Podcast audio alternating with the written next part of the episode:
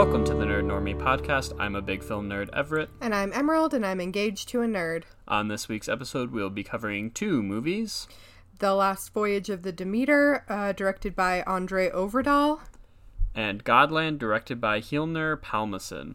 For both of these movies, we will start with non spoilers and then go into spoilers. Time codes for both of those will be down below. Let's get into it. The Demeter, on charter from Romania to London. Shipping private crates. Contents unknown. Out at sea with no land in sight.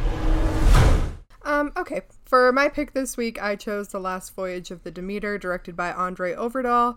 Um, I chose this because it is a new imagining of Dracula, basically based off of one chapter of the original book. Um, it was supposed to be a scary movie. I thought it would be like a little fun, jump scary, cheesy type movie. Um, it was not. it takes place on the Demeter, a boat, and as it states, it is the last voyage of said boat as they are hauling a coffin with a vampire inside. That's it. That's the movie. Um and it's not good. Yeah. um, it is as simple as it sounds. Dracula is on a boat. People will die. Uh, and they don't then twist that at all. Like, there's no. There's nothing about it that sets this beyond the simple premise. Uh, I think they think it does. They're trying to be super dramatic and deep, and they're not. And so, yeah, I think the best thing I can say about this movie is it's competent and that it doesn't look bad.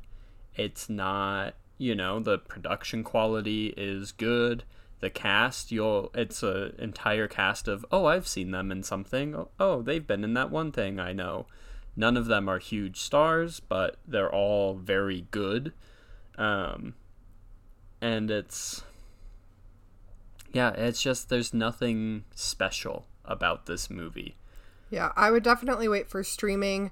Um, I would also wait for streaming not only because it's not worth the money, but because I would have needed closed captions.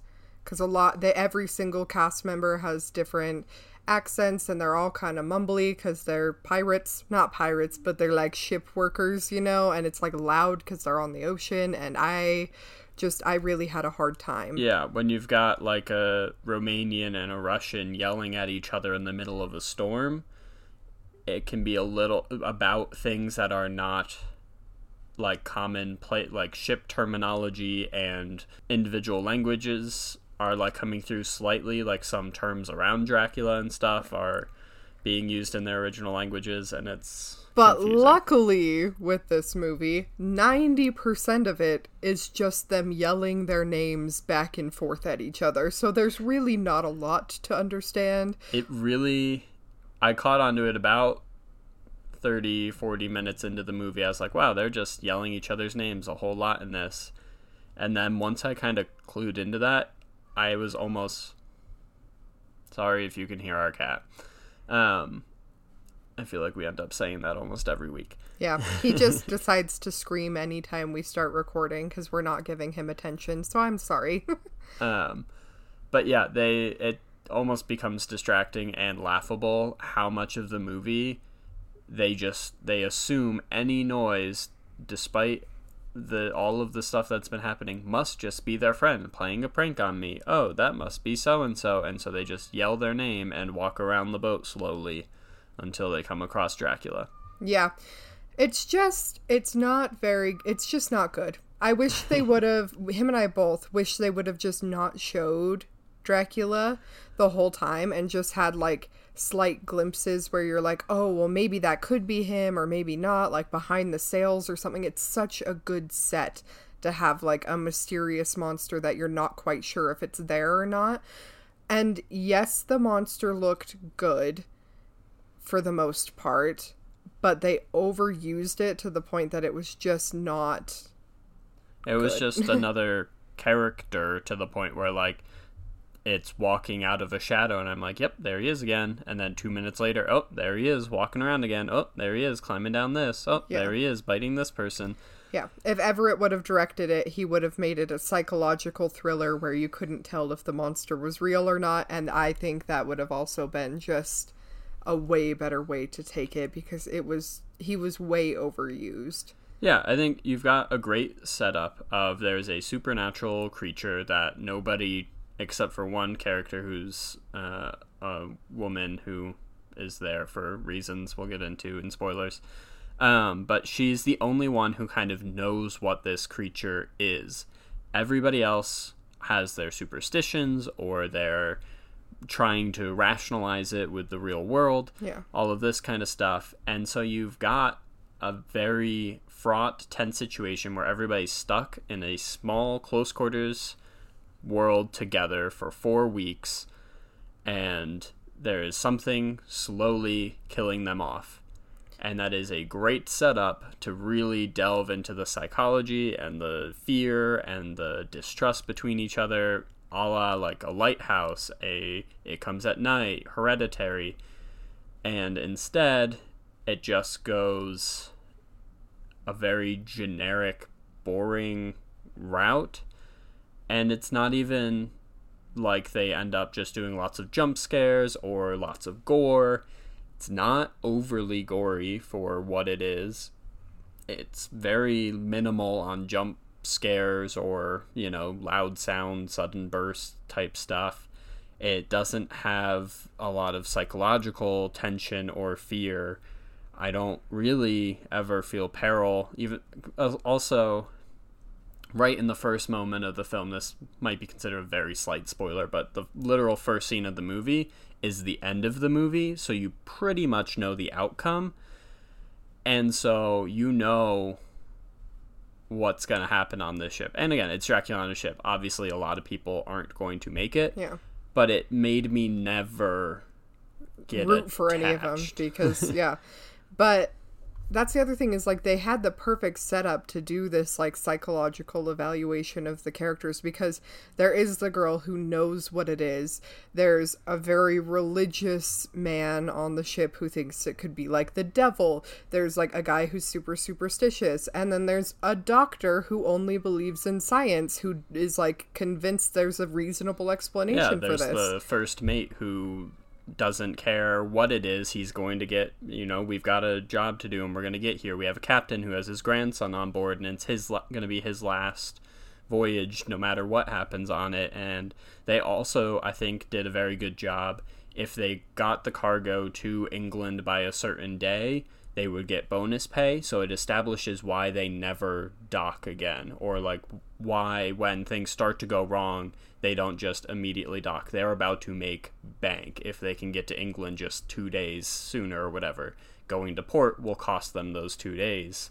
So they don't want to do it. And so at the start when things start going wrong you're like oh you should just dock and assess and evaluate what's going on.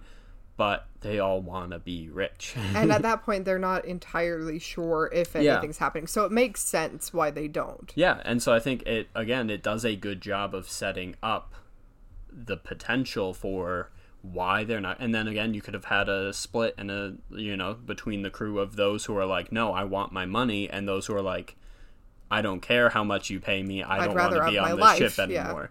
And that could have set up some interesting tension between characters, but they all seem relatively on the same page. Even when they have wildly different worldviews, they all go, "Yeah, okay, we'll do this. Yeah, okay, we'll we'll all work together and figure this out." And it's like, that's nice. Glad people are getting along, but that leaves no tension in Yeah. the in the movie. it was just very boring Yeah. So I Uh, think that's yeah. about about all we got to say. we'll move into spoilers now all right so moving into spoilers uh, the last voyage of the demeter it opens up with the demeter washing up on the london shore and nobody is in the boat and if they are in the boat i'm guessing they're dead because there's people like throwing up and freaking out and whatever when they find it but they're like there's no survivors and then, Immediately to me was a red flag for this movie because two things. One, now we know, and again, it was pretty obvious pretty much everyone was going to die, but we knew like 100% everyone was going to die. And it wasn't even like they tease, oh, so and so's going to survive. And you're like, oh my gosh, how do they get out of this situation? And as it unfolds, you can't believe they're going to make it. And then they do. It doesn't do that, um, even though a character does survive. And then, I guess, yeah. yeah. And so you have no, you just assume everyone's going to die or whatever. And then also, it sets up the idea like, oh, this, you know, a character literally says, like, I won't go back on there. It's the worst thing I've ever seen. And I'm like, okay, you're going to have to really do some Do some violent, gore, gross yeah. gore. And then literally nothing worse than someone getting a neck bit Yeah. happens. Like, it's a gory neck bite. And I'm. I mean, that one guy who gets his nose sliced in the, the door is kind of rough. but Yeah. He's not on the ship anymore. They throw him Yeah. over. So, or no, he burns to He death burns and to then they throw yeah. him over. So, yeah, and like I get that for that guy, I personally would not want to go back on that ship if I was, uh, you know, a British guy back then or whatever. I would also be saying to the constable, "No, I'm. You can't make me go back in there. It's so gross and disturbing." But in the realm of a horror movie, some holes in people's necks. And also back then they watched decapitations and hangings for fun. Like Yeah. it's back when like public punishment was a real thing. That's not in the movie. I'm just like if you've seen a decapitation, having a little neck bite isn't the worst thing you've seen. yeah, and a lot of the characters who do have the gory moments of their death are either at the bottom of the ocean or burned up skeletons. Yeah. There's not a lot of you know, there's no Dracula rips heads off and they're hanging from the ceiling and a guy's caught in the, you know, ropes of the ship with his bowels dripping down. yeah, they had a moment that they could have done something with someone hanging from like the sails or whatever and then because there's like dr- blood dripping down on this kid's face and i'm like oh my gosh it's going to be so gross and the music swells and they look up and he just has like a little baby neck bite and i was like oh yeah. So again, you're not willing to go beyond Dracula just bites people in the neck for efficiency, and so you're not going to deliver on the over the top gore or violence that makes it a horror movie. And so you needed to lean into the psychological, and they just don't. especially because when they very first introduce dracula and you actually see him he's like very weak and can't stand up really. And he's like licking the blood off the floor and stuff. So you'd think they do like he could have been so cool. It's just a bummer with what they did. But anyways they're in this ship this some of their crew quits or whatever because there's a symbol that's a bad omen on one of the boxes that's like a dragon and so this other doctor guy gets to go on board and get back to London, which is where he wanted to go anyways. Um, the first night or second night there, they find a woman in one of the boxes who's like dying, and immediately he's like, she needs a blood transfusion, and starts pumping his own blood into her. No question on their blood type, nothing, just Jimmy jamming that in there and pumping his own blood into her. Yeah, I think. I wonder if there was a draft of this script in which, instead of going the direction they did in the end, he was a doctor who was so. So essentially, he's um, African descent, black skinned, and managed to be one of the first or the first to graduate from Cambridge as a doctor, and then nobody would hire him because of the color of his skin. And so he ends up in the backwater of Romania trying to find a job, um, whatever, and ends up on this ship. And the way he acts, the reckless nature of, you know, blood transfusion and denying any supernatural stuff and whatever, I thought his character's arc was going to be something along the lines of like he's so driven to prove himself that he's going to end up costing someone's life because like you know he's going to do something like a blood transfusion and end up poisoning someone or he's going to be so convinced he can save someone that, he, that he's going to try and keep them alive and then they're going to start killing more people because they've started to turn into a vampire. But in the end he's just a hero all the way through and he gives lots of lengthy speeches about either how hating God he has or to understand the world and he's not religious and God's not real and mankind needs to look at him and yeah, and so stupid. yeah, or like he goes off. One guy's basically just like, "Are we sure we can do this?" or something, and then he literally just yells for two minutes about racism, and I was like, again, racism is bad. I'm not saying it's not, but like we could have handled this with a little more tact and nuance and development beyond just a man yelling racism is bad yeah. on a ship. So the girl gets kind of better. Um, she tells them that Dracula's on board, except for she never says that. She just says, he's here! And they are supposed to apparently know what that means. Um, at the beginning, she spoke no English, but by the end, she only speaks English. Um, there's a little kid on the boat. His dog gets eaten, which is rude because the dog was very cute. All the livestock gets killed one by one. All of the people get killed. They there's more ranting about God. Also, the poor captain of this ship, his grandson gets bit by the vampire, slowly starts to turn into a vampire. They decide he's dead, so they go to throw him overboard, and he's like, No, he's alive, he's moving. So they unwrap his body, and he bursts into flames and gives the captain third degree burns. So he just locks himself away in his captain's quarters. And then he's like, Oh, I'll just steer the ship out into sea, and you guys can escape but for some reason they just don't go with that plan and then they never show him again did you notice that Yeah. Like when all the drama goes down and everyone's dying they just never show him again. And it's just so much wasted potential in this movie. And then at the end they kind of try and do this weird love story between the doctor guy and the romanian girl. That it was laughable. It was came out of nowhere. awful. And like they're like holding hands and like we are together. And she's like i've never got to choose anything in my life. I get to choose to die now. And then she takes the only floating board with a seat instead of him having to dangle in the water for days trying to get to london and burns to death in the sun. And they all burn to death in the sun. And they know that the vampires burn to death in the sun and, they, know, where the he sleeps. vampire sleeps. So they could have just brought his coffin upstairs opened it and he would have died. But they're stupid and didn't. They also had lifeboats the whole time. Nobody took one.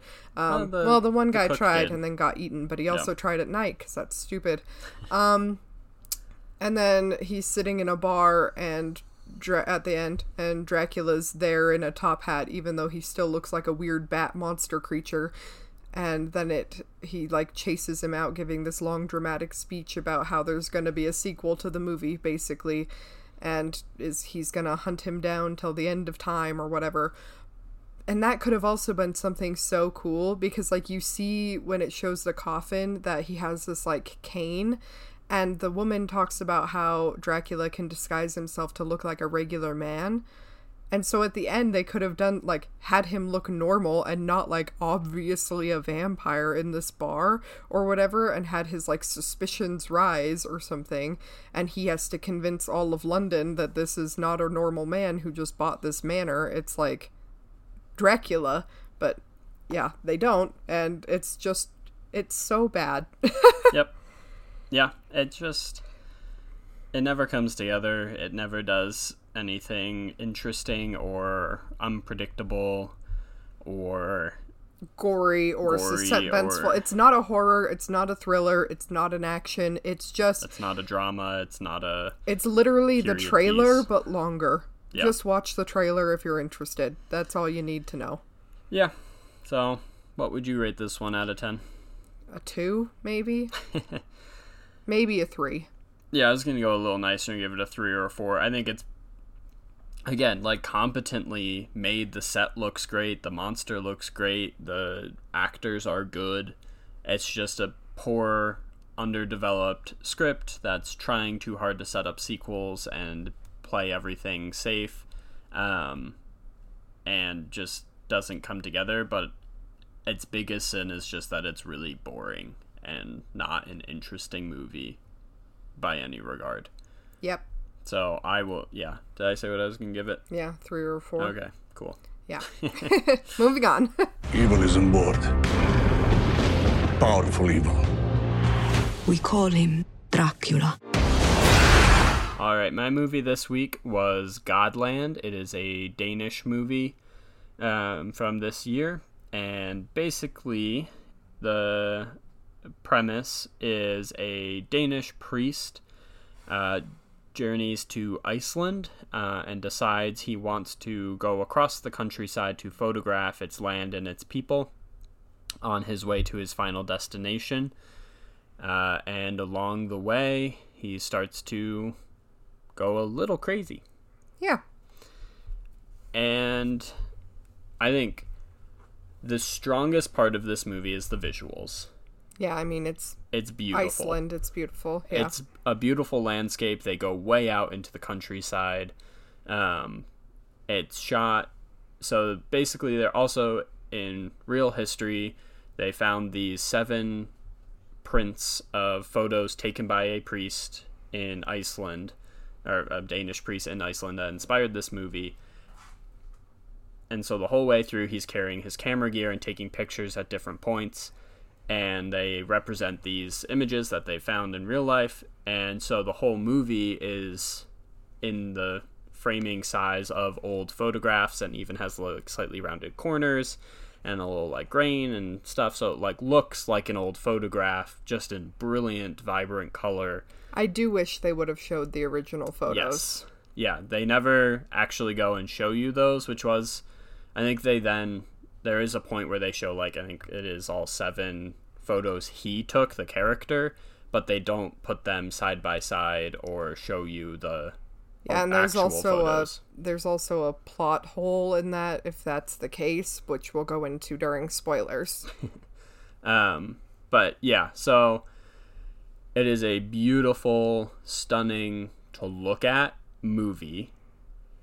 It is very slow as they literally just walk across Iceland. Um, and I think I like the themes. I like the story on paper, and I think there are some very interesting moments, but it never capitalizes. And I there's one main issue is the character only speaks Danish, and most of the people around him only speak Icelandic. And so there's never scenes where they can have a chance for the character to really talk and develop what's happening because the visuals are quite ambiguous about what is happening in a lot of ways. Uh, there is one moment where we see him praying in his tent, and I was like, yeah, give me more of this so I can understand him. And they only did it once or maybe twice. And so you never, you don't end up inside his head enough when he goes crazy to really get what this movie's trying to say, Which is a bummer because it really did hold my attention and which I was is shocking. yeah, I don't like slow movies like this. And I was like really waiting for it to bring it home and then it was just like disappointing and not in the way that like they didn't I don't even know how to explain it. Like they did what they set out to do. It's on it- the like the movie feels the whole time like it's on the tip of your tongue. Like, oh, this is this is it's coming. Hold on, just oh, you can see it. It's starting to twist. It's turning. It's coming. This is going to be the moment. And then it just it keeps sitting on that edge of becoming truly a masterful piece of cinema. cinema. Like it is a stunning movie to look at, and the acting I think is actually really good in this. I think everyone's really strong. The performances, but again, there's just it's Something missing. yeah, there's just not enough understanding who the main characters are and their journey beyond the physical walking across Iceland Yeah. and so that falls short. However, there are some adorable dogs, and now I want an Icelandic sheepdog for ourselves, uh, and some really cute little kids. Yeah. So if you're into, you know, cute dogs and cute kids, this movie's got that. I mean, not enough of it to be worth the whole No, time. I it's like almost good for me. Like I don't even know. I wouldn't recommend it to someone, but yeah, I probably wouldn't. it I want to. I wish I could, but there's just something missing. Yeah, these these are the types of movies I basically when I saw this, I all I saw was it was receiving really good reviews. It was about a Danish priest in Iceland and that's supposed to be cinematically gorgeous. And I was like, cool. He loves. Iceland. I do love Iceland. I also love Denmark. Uh, two of my favorite places I've been. I say that with everywhere I've been though. Yeah. Um, but I do really, uh, particularly Iceland. I I love it there. Um, and so I was super excited for this, and it just these are also some of my favorite types of movies. Are these grand, sweeping, visually stunning mood pieces that just seem to be about nothing but tell you the most profound things about the world and this movie just doesn't deliver on its setup and it's really disappointing because i really wanted to love this one yep.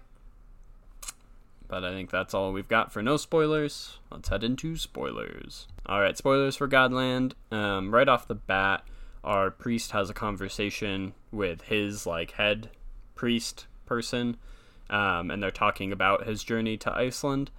And he's like yeah and beware there is a volcano that's erupted and it smells so horribly strong that it makes people go crazy uh, and then the whole way through the movie, you see this volcanic eruption. The sky is really bright, or there's smoke rising off the horizon. You can see that it's there.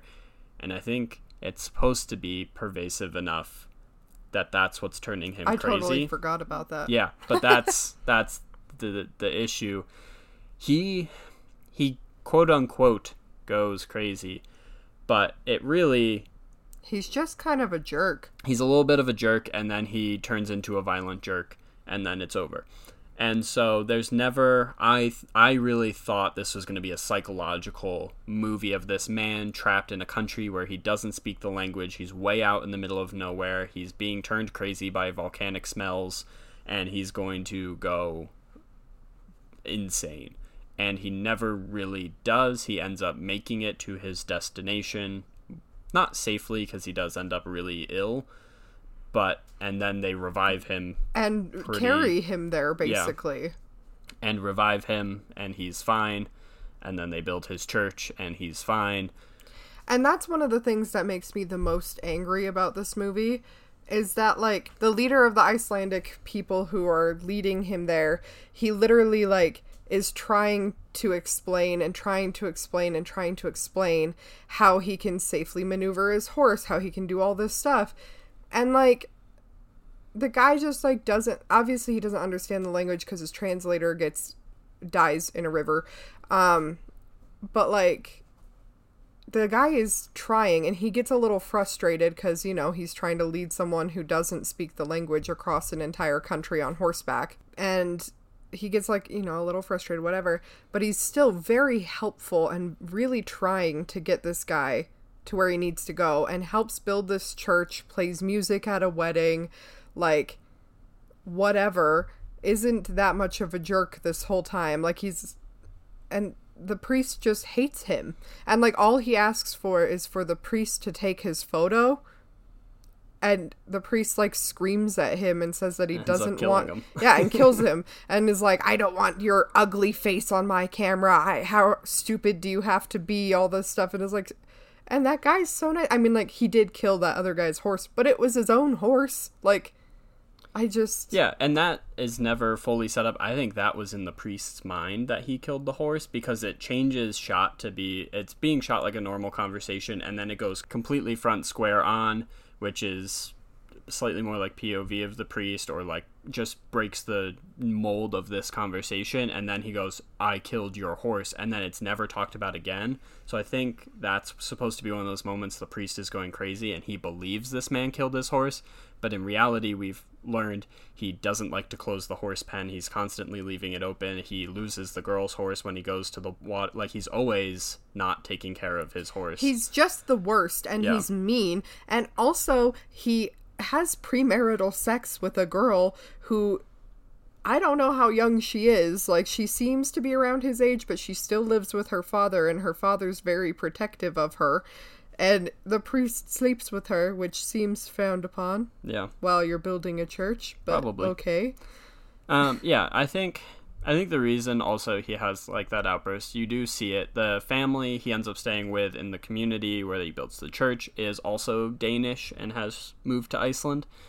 And there's very clear Danish racism towards the Icelandic people there. He believes them to be superior and like the um the dad of the family literally the poor Iceland guy spills his wine accidentally and he's like, "Oh, what do you expect? You invite an Iceland Icelander into your house and they're going to, you know, drink your wine and spill the rest of it. They're just animals basically." And so the priest also kind of believes this to be true. But again, in vein with everything we've been saying, it's not fully developed the racial tension and the, you know, difference between the two cultures that it's there if you want to look for it and there's a couple moments where it's very like apparent but it doesn't I wouldn't say this is a movie about cultures colliding and Yeah. racism. And it, so it just yeah, it really hurt my feelings because the poor little Icelandic guy, like he's wants so to learn how to be a man of God. He wants to learn how to be forgiven in the eyes of God, and like the priest won't help him, which is like that's literally your whole job. Your entire job is to teach people about religion, and you're just gonna say he doesn't deserve God in his life, and like then later on he just wants his photo taken. He says no he calls him ugly whatever like it's just upsetting like he really is trying to learn and be nice and be helpful and he's just l- murdered for it yeah. I think for me, and maybe it wouldn't, but I think there's like one small or like two small things that if you change these two things, this movie would achieve its potential. And that is throughout the whole thing, the Icelandic man, Ragnar, is telling stories, constantly singing songs, telling stories, and they are tangentially related to what is happening and develop stuff, but there should have been a story about um there's some guy, you know, cocky foreigner comes to the country, dies out in the countryside because he doesn't understand how to survive in Iceland and he's not accepting help from the locals or something. A little less on the nose, a little more poetically said because it's well written, blah blah blah but something to that effect that puts that in our mind that oh the Icelanders do believe their country is harsh and rugged and that it will eat up anyone who doesn't respect it. The priest this whole time is walking through not respecting it. He's slowly becoming ill, he's going insane. The countryside and journeying through it is beating him up. We then get to the end of the movie and he kills Ragnar and then instead of fleeing and being like later, well after he's killed him, and just having a bit of a mental breakdown and deciding to ride off, and then getting stabbed by the Danish father, he should have been claimed by the nature. And, you know, they go and they find him, you know, on the cliffside frozen or something. And that's, or just out in a field, he didn't make it because he decided to just try and wander back on his own because he's an arrogant man who doesn't respect Iceland, and then he dies. Yeah, especially because like they have to cross this big river at the beginning and Ragnar, the leader, is like we shouldn't do this. It's not safe. We should go back, get our horses hay and come back in 2 days and cross the river. And the priest goes, "No, we're doing this right now." And then his translator dies in the river because it wasn't safe to cross, and they never bring up the fact that like, "Hey, he died and it's your fault." You know? Or like, yeah. Yeah, so I think I I literally I do think if he just died because of His nature and cockiness, yeah. Iceland beating him because of his arrogance, this then very much does become a movie about cultures coming in and being like colonizing places and not respecting Yeah, the because locals. the dad the murdering place. him doesn't fit. It's just random. Yeah. It's almost just like he puts him down because he's a sick dog. And Yeah. he's like, Oh, I think you're sleeping with my daughter. I don't like that. And you're clearly going insane and you're going to hurt this community. It's best that I just kill you out here in a field and let everyone think you did die naturally. Because I I liked he finally the church was finally built and he finally gets to give his first like sermon, and um it's right after he murders Ragnar and his he's obviously crazy and he's in there and Ragnar's dog starts barking like crazy right outside the door, and you can tell it's just bothering him and bothering him and bothering him. But then, like, a baby starts fussing inside, and you can tell it's only bothering him because he wants to be the only one talking. And so, like, that kind of bothers me because I thought it was gonna, like, lean into him literally going crazy and realizing he actively murdered someone. Yeah.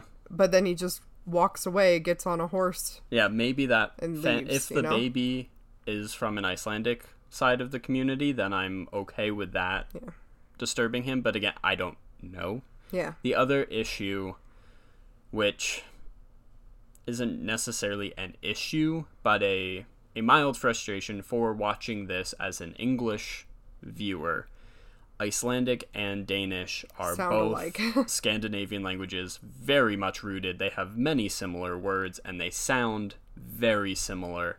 And it's hard to tell when a character, especially a background character, is speaking one or the other, or they often flip between the two, and the subtitles didn't specify in Danish and then what they're saying in Yeah. Icelandic what they're saying.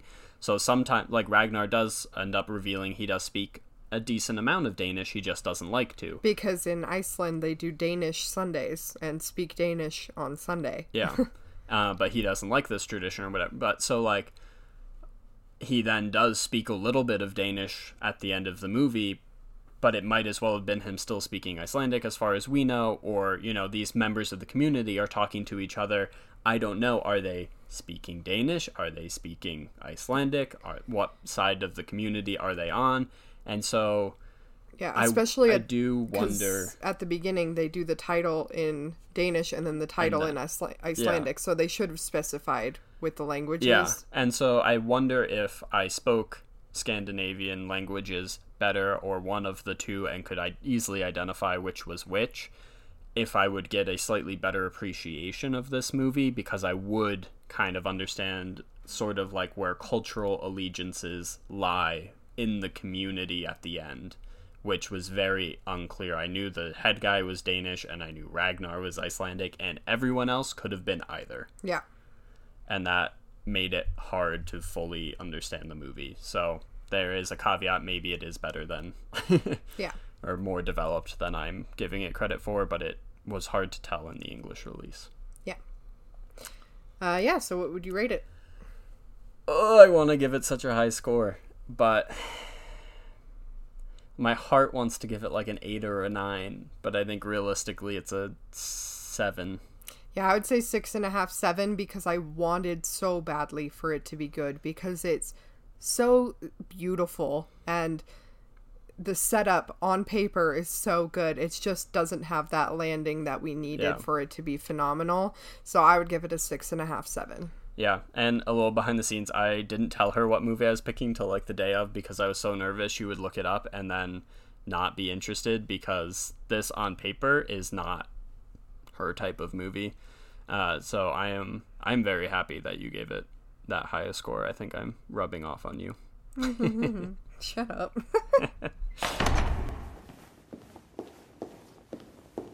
De har fundet en deroppe, som kan føre jer sikkert frem. Og de siger, at folk derfra de har flere hundrede års erfaring med vejret, floderne og gletsjerne. All right, thank you for listening to this week's episode. Uh, make sure you follow us on Instagram and TikTok at Nerd and Normie and tune in every Monday for a new episode. And if you're watching on YouTube, like and subscribe. And if you're on audio platform, please give us a five star review. It really helps us out. Thank you.